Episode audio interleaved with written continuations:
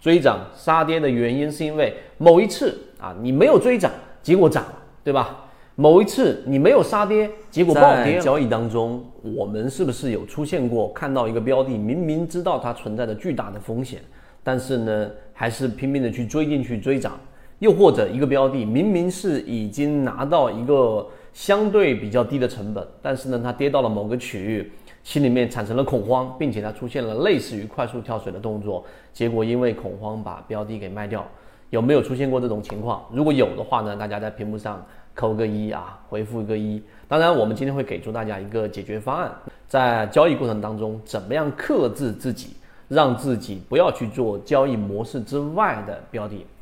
做一个交易者最重要的一点就是克制的能力，那就是你要知道什么模型啊下，然后呢是我们能够去做的，哪一些是不能做。首先你要知道这里面有两个分支，第一个就是技术方面的，第二个就是心理方面的。你可以把它理解为，第一个方面就是我们说的术，第二方面就是我们说的道。那很多人啊就可能在道上面理解了很多，但是没有术的支持，没有技术方面的支持，没有模型标准的支持，实际上呢它是没有办法落入到实战的。所以这两个分支是我们要讲的第一点。第二个，我们先从技术分析来给大家去讲。那你想要，你要明白一个很重要的点：之所以没有办法克制，是因为没有标准。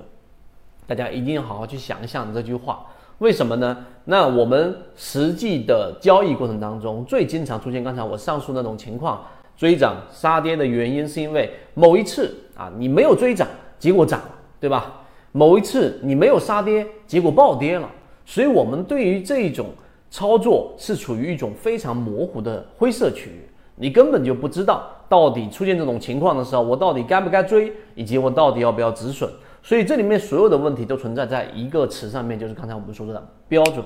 你必须要建立一个模型的标准，在我们近期也是一样。大家如果要在圈子当中，上一周我们不断的给大家提醒大盘方向。出现了我们所说的背驰，就是绿帽子行情，平均股价不断不断的上涨，但是持续的活跃资金已经连续三个交易日翻绿流出，所以这是大盘的一种短期调整的明确信号。所以很多圈子里面核心传言就已经把仓位给降低了。那今天时间关系，我没有办法把所有技术层面都给大家去讲，但是好消息是我们已经把大部分的交易模型已经呈现在圈子当中了。所以第一点。你在技术层面一定得有一个非常清晰的交易的一个模型标准，有了标准，你才能知道到这种区域里面该不该这样子去操作，追涨也好，止损也好，这是一个很重要的点。第二个点，我们来讲一讲道啊，就是我们说心态方面的一个点。那其实你要做好这样的克制，当你有了标准之后，你必须要认清一些现实。什么现实呢？就是有舍有得啊。那我们中国的这一个。哲学当中经常都是对立两面的，什么意思呢？就是如果你要想认识红色，我们举个例子，那你一定得知道什么是非红色，你才有办法去了解什么是红色。如果全部都是红色的话，就根本不存在红色这个词。那我们的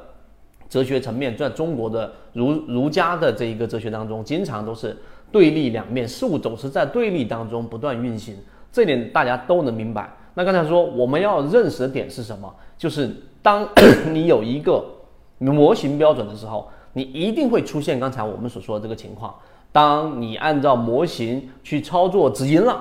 结果这个标的还往上涨了一波，可能又多涨了一个百分之二十啊。例如说你已经赚了百分之三十，它涨了百分之五十，那这百分之二十是不是你能拿的呢？答案是，如果它在模型之外，它就一定不是你能拿的。这个是在。你去做取舍，如果你想要让你的操作收益是趋向于稳定的，那这百分之二十，也就是我们所说的鱼尾或者是鱼头，都是没有办法获得的。你一定要有这样的一个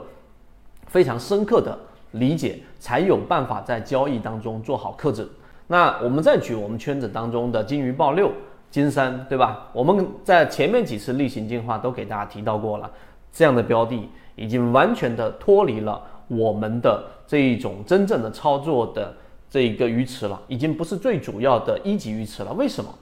前面那一波涨了百分之两百，我们一路跟随下来。但是当这样的标的出现了我们模型的卖点，你就得必须果断的克制自己。即使你看到了止跌，即使你看到了小级别的背驰，它都不是你交易的核心，因为已经在模型之外了。如果你因为一个一分钟的买点去买入一个已经在日线甚至周线级别的这一种顶分型趋势向下的方向，那你想到底是你自己在想象，还是你在面对现实呢？所以这是我们说第二个在心态，就在道的层面上，你一定得理解克制的过程当中，你必然要经历这种舍弃，舍弃掉可能我们所说的一大部分利润啊，你自认为你拿到的。我们以为自己能拿到的这一个呃利润，又或者是当出现一个标的明显的要止损了，就这样的标的可能百分之三